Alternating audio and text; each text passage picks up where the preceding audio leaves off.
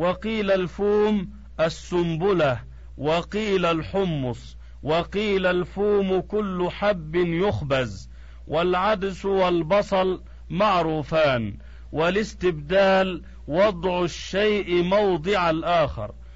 وأدنى قال الزجاج إنه مأخوذ من الدنو أي القرب والمراد أتضعون هذه الأشياء التي هي دون موضع المن والسلوى اللذين هما خير منهما من جهة الاستلذاذ والوصول من عند الله بغير واسطة أحد من خلقه. والحل الذي لا تطرقه الشبهة وعدم الكلفة بالسعي له والتعب في تحصيله. وقوله اهبطوا مصرا أي انزلوا. وقد تقدم معنى الهبوط. وظاهر هذا أن الله أذن لهم بدخول مصر. وقيل إن الأمر للتعجيز لأنهم كانوا في التيه. فهو مثل قوله تعالى كونوا حجارة أو حديدا. وصرف مصر هنا مع اجتماع العلمية والتأنيث لأنه ثلاثي ساكن الوسط وهو يجوز صرفه مع حصول السببين وبه قال الأخفش والكسائي وقال الخليل وسيبويه إن ذلك لا يجوز وقال إنه لا علمية هنا لأنه أراد مصرا من الأمصار ولم يرد المدينة المعروفة وهو خلاف الظاهر. وقرأ الحسن وأبان بن تغلب وطلحة بن مصرف بترك التنوين وهو كذلك في مصحف أبي وابن مسعود ومعنى ضرب الذلة والمسكنة إلزامهم بذلك والقضاء به عليهم قضاء مستمرا لا يفارقهم ولا ينفصل عنهم. مع دلالته على أن ذلك مشتمل عليهم اشتمال القباب على من فيها ومنه قول الفرزدق يهجو جريرا ضربت عليك العنكبوت بوزنها وقضى عليك به الكتاب المنزل وهو ضرب من الهجاء بليغ كما أنه إذا استعمل في المديح كان في منزلة رفيعة. ومنه قول الشاعر إن المروءة والشجاعة والندى في قبة ضربت على ابن الحشرج. وهذا الخبر الذي أخبرنا الله به هو معلوم في جميع الأزمنة. فإن اليهود أقماهم الله أزل الفرق وأشدهم مسكنة وأكثرهم تصاغرا. لم ينتظم لهم جمع ولا خفقت على رؤوسهم راية ولا ثبتت لهم ولاية بل ما زالوا عبيد العصي في كل زمن وطروقة كل فحل في كل عصر. ومن تمسك منهم بنصيب من المال وإن بلغ في الكثرة أي مبلغ فهو متظاهر بالفقر متردم بأثواب المسكنة ليدفع عن نفسه أطماع الطامعين في ماله إما بحق كتوفير ما عليه من الجزية أو بباطل كما يفعله كثير من الظلمة من التجريء على الله بظلم من لا يستطيع الدفع عن نفسه. ومعنى باء رجعوا يقال باء بكذا أي رجع به. وباء إلى المباءة أي رجع إلى المنزل. والبواء الرجوع ويقال هم في هذا الأمر بواء أي سواء. يرجعون فيه إلى معنى واحد. وباء فلان بفلان إذا كان حقيقا بأن يقبل به لمساواته له. ومنه قول الشاعر ألا تنتهي عنا ملوك وتتقي محاربنا لا يبوء الدم بالدم. والمراد في الآية أنهم رجعوا بغضب من الله أو صاروا أحقاء بغضبه.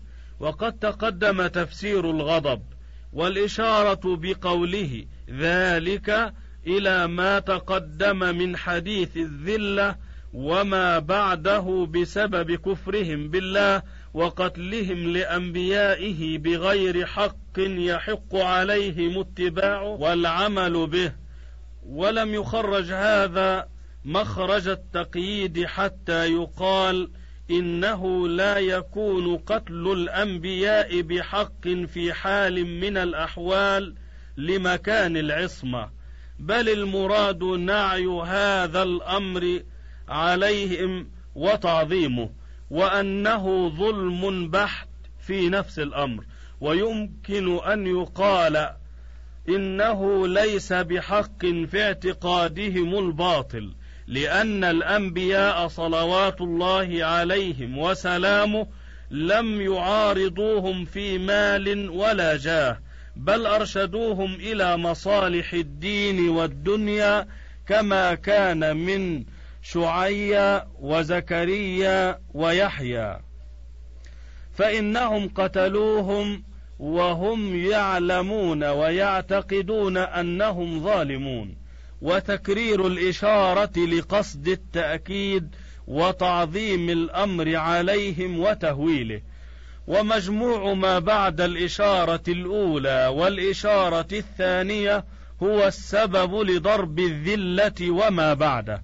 وقيل يجوز أن تكون الإشارة الثانية إلى الكفر والقتل فيكون ما بعدها سببا للسبب وهو بعيد جدا والاعتداء تجاوز الحد في كل شيء.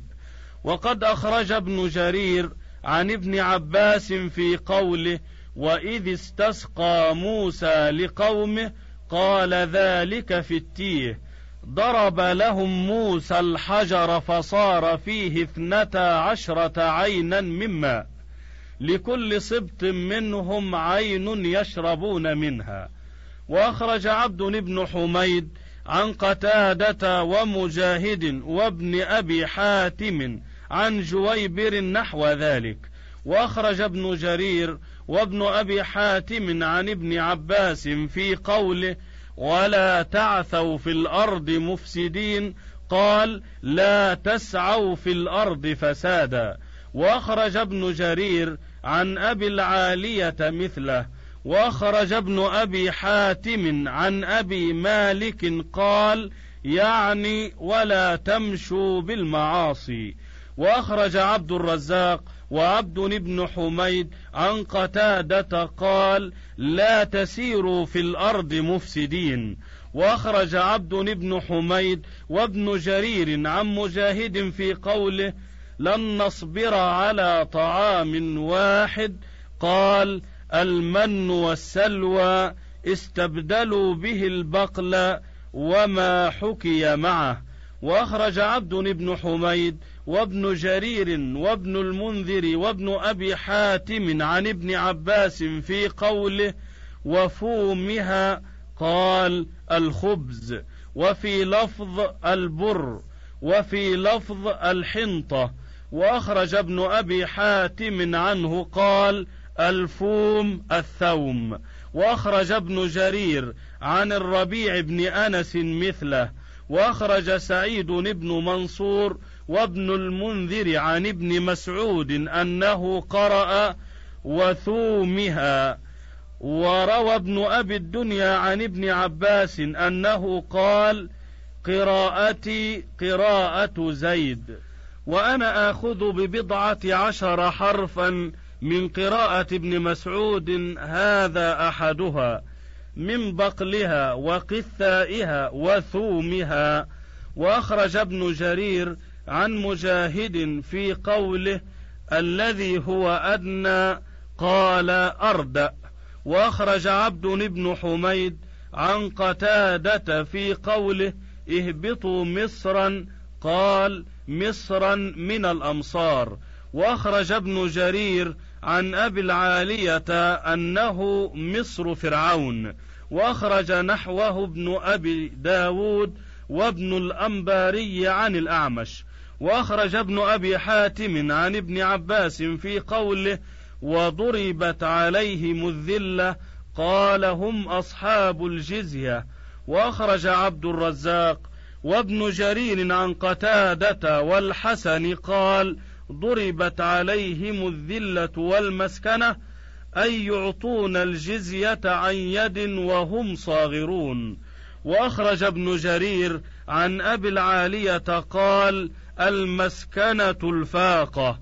وأخرج ابن جرير عن الضحاك في قوله وباءوا بغضب من الله. قال استحقوا الغضب من الله. وأخرج عبد بن حميد عن قتادة في قوله وباءوا قال انقلبوا. وأخرج أبو داود الطيالسي وابن أبي حاتم عن ابن مسعود قال كانت بنو إسرائيل في اليوم تقتل ثلاثمائة نبي ثم يقيمون سوق بقلهم في آخر النهار.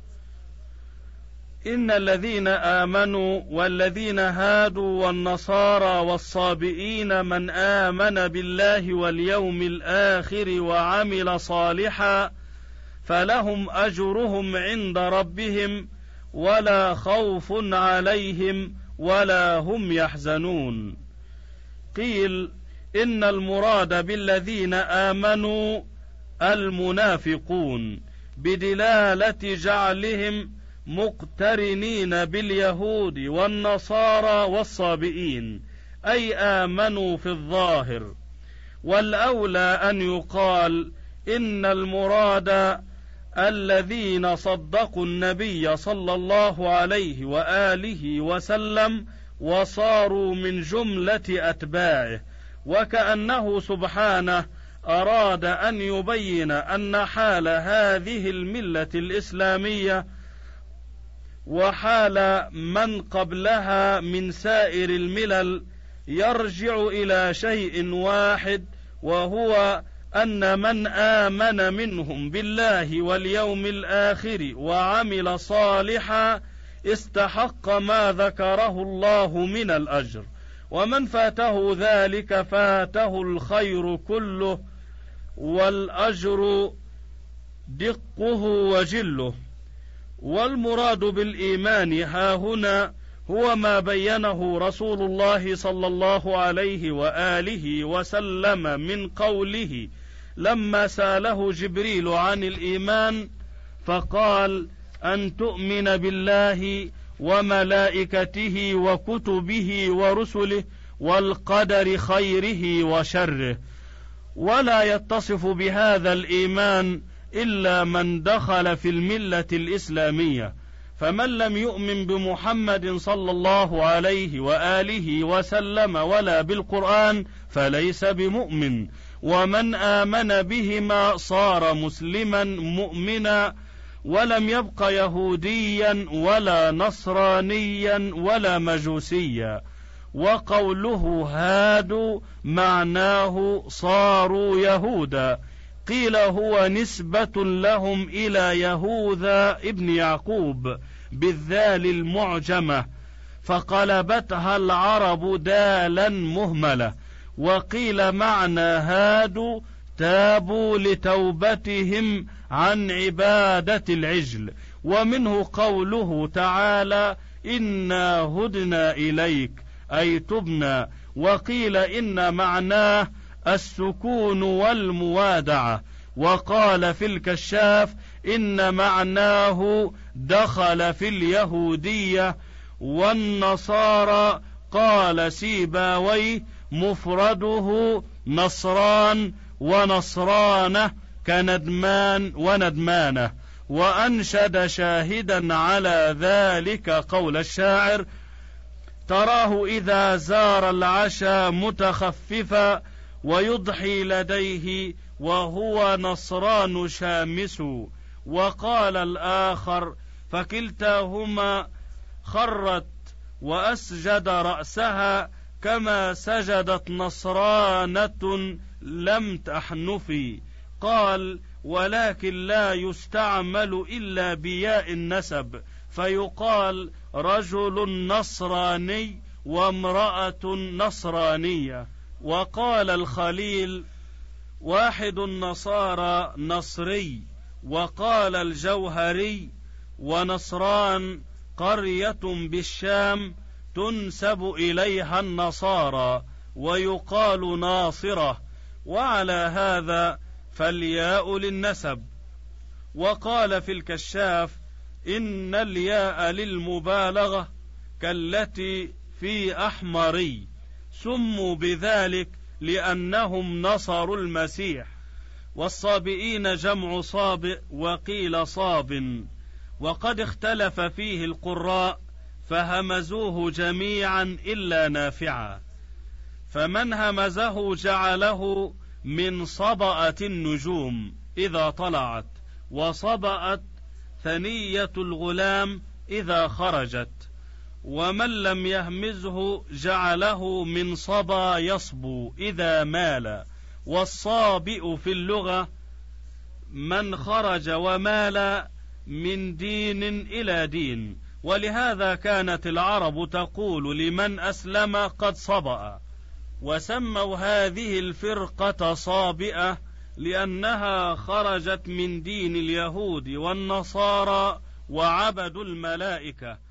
وقوله من آمن بالله في موضع نصب بدلا من الذين آمنوا وما بعده وقد تقدم معنى الإيمان ويكون خبر إن قوله فلهم أجرهم.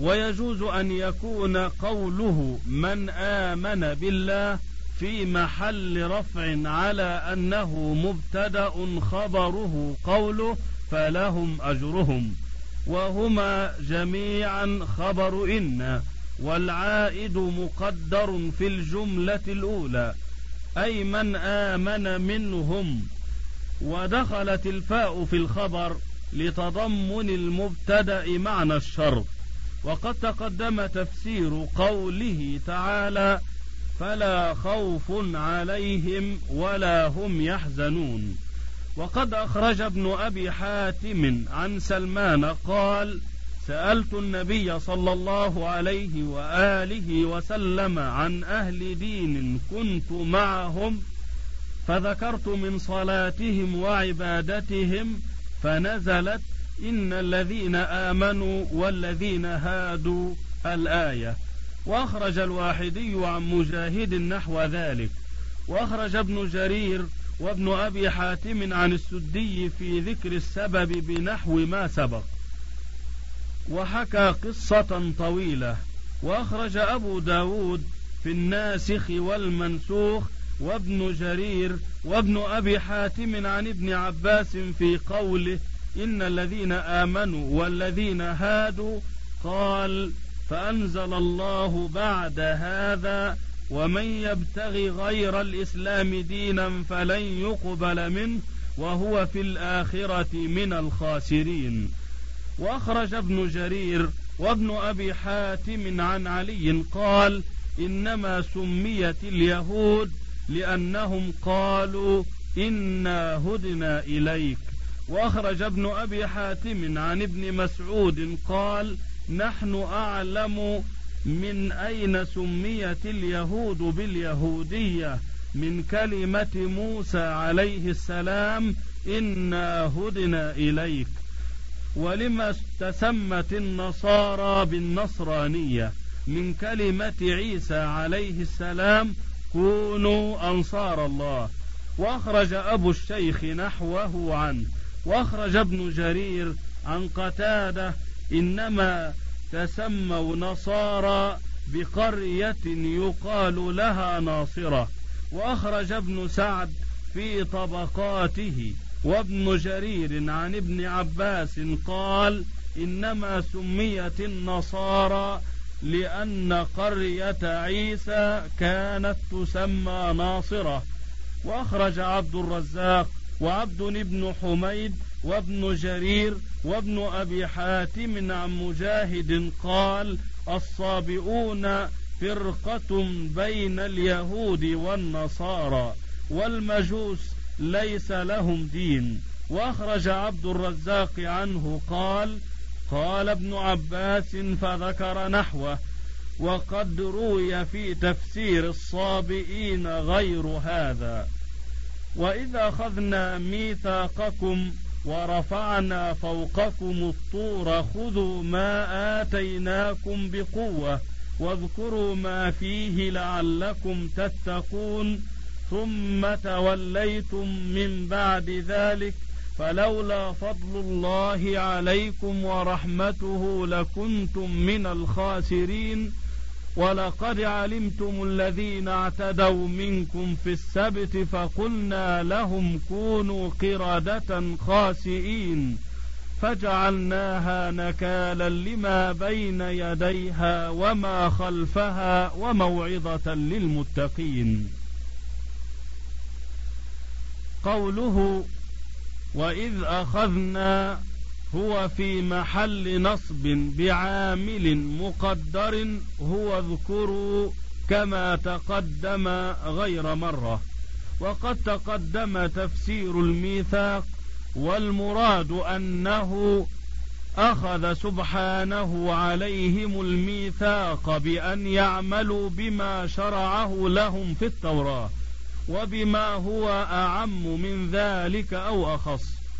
والطور اسم الجبل الذي كلم الله عليه موسى عليه السلام وأنزل عليه التوراة فيه. وقيل هو اسم لكل جبل بالسريانية. وقد ذكر كثير من المفسرين أن موسى لما جاء بني إسرائيل من عند الله بالألواح قال لهم خذوا والتزموها فقالوا لا إلا أن يكلمنا الله بها كما كلمك فصعقوا ثم أحيوا فقال لهم خذوها والتزموها فقالوا لا فأمر الله الملائكة فأقلعت جبلا من جبال فلسطين طوله فرسخ في مثله وكذلك كان عسكرهم فجعل عليهم مثل الظلة وأتوا ببحر من خلفهم ونار من قبل وجوههم وقيل لهم خذوها وعليكم الميثاق ألا تضيعوها وإلا سقط عليكم الجبل فسجدوا توبة لله وأخذوا التوراة بالميثاق. قال ابن جرير عن بعض العلماء لو أخذوها أول مرة لم يكن عليهم ميثاق. قال ابن عطية والذي لا يصح سواه أن الله سبحانه اخترع وقت سجودهم الإيمان لا أنهم آمنوا كرها وقلوبهم غير مطمئنة انتهى. وهذا تكلف ساقط حمله عليه المحافظة على ما قد ارتسم لديه من قواعد مذهبية قد سكن قلبه إليها كغيره. وكل عاقل يعلم أنه لا سبب من أسباب الإكراه أقوى من هذا أو أشد منه. ونحن نقول أكرههم الله على الإيمان فآمنوا مكرهين. ورفع عنهم العذاب بهذا الإيمان. وهو نظير ما ثبت في شرعنا من رفع السيف عمن تكلم بكلمة الإسلام. والسيف مسلط قد هزه حامله على رأسه. وقد ثبت في الصحيح أن النبي صلى الله عليه وآله وسلم قال لمن قتل من تكلم بكلمة الإسلام معتذرا عن قتله بأنه قالها تقية ولم تكن عن قصد صحيح أأنت فتشت عن قلبه؟ وقال لم أومر أن أنقب عن قلوب الناس. وقوله خذوا أي وقلنا لكم خذوا ما آتيناكم بقوة والقوة الجد والاجتهاد والمراد بذكر ما فيه أن يكون محفوظا عندهم ليعملوا به. قوله ثم توليتم أصل التولي الإدبار عن الشيء والإعراض بالجسم. ثم استعمل في الإعراض عن الأمور والأديان والمعتقدات اتساعا ومجازا. والمراد هنا إعراضهم عن الميثاق المأخوذ عليهم وقوله من بعد ذلك أي من بعد البرهان لهم والترهيب بأشد ما يكون وأعظم ما تجوزه العقول وتقدره الأفهام وهو رفع الجبل فوق رؤوسهم كأنه ظلة عليهم وقوله فلولا فضل الله عليكم بأن تدارككم بلطفه ورحمته حتى أظهرتم التوبة لخسرتم والفضل الزيادة قال ابن فارس في المجمل الفضل الزيادة والخير والإفضال الإحسان انتهى. والخسران النقصان. وقد تقدم تفسيره. والسبت في أصل اللغة القطع. لأن الأشياء تمت فيه وانقطع العمل. وقيل هو مأخوذ من السبوت وهو الراحة والدعة. وقال في الكشاف السبت مصدر ثبتت اليهود إذا عظمت يوم السبت. انتهى. وقد ذكر جماعة من المفسرين أن اليهود افترقت فرقتين. ففرقة اعتدت في السبت أي جاوزت ما أمرها الله به من العمل فيه فصادفوا السمك الذي نهاهم الله عن صيده فيه. والفرقة الأخرى انقسمت إلى فرقتين ففرقة جاهرت بالنهي واعتزلت وفرقة لم توافق المعتدين ولا صادوا معهم لكنهم جالسوهم ولم يجاهروهم بالنهي ولا اعتزلوا عنهم فمسخهم الله جميعا. ولم تنج إلا الفرقة الأولى فقط. وهذه من جملة المحن التي امتحن الله بها هؤلاء الذين بالغوا في العجرفة وعاندوا أنبياءهم وما زالوا في كل موطن يظهرون من حماقاتهم وسخف عقولهم وتعنتهم نوعا من أنواع التعسف وشعبة من شعب التكلف. فإن الحيتان كانت في يوم السبت كما وصف الله سبحانه بقوله إذ تأتيهم حيتانهم يوم سبتهم شرعا ويوم لا يسبتون لا تأتيهم كذلك نبلوهم فاحتالوا لصيدها وحفروا الحفائر وشقوا الجداول فكانت الحيتان تدخلها يوم السبت فيصيدونها يوم الأحد فلم ينتفعوا بهذه الحيلة الباطلة. والخاسئ المبعد يقال خسأته فخسأ وخسئ وانخسأ أبعدته فبعد. ومنه قوله تعالى ينقلب إليك البصر خاسئا أي مبعدا. وقوله اخسأوا فيها أي تباعدوا تباعد سخط ويكون الخاسئ بمعنى الصاغر. والمراد هنا كونوا بين المصير إلى أشكال القردة مع كونهم مطرودين صاغرين. فقردة خبر الكون وخاسئين خبر آخر. وقيل إنه صفة لقردة والأول أظهر واختلف في مرجع الضمير في قوله فجعلناها وفي قوله لما بين يديها وما خلفها فقيل العقوبة وقيل الأمة وقيل القرية وقيل القردة وقيل الحيتان والأول أظهر. انتهى الشريط العاشر. وللكتاب بقية على الشريط التالي.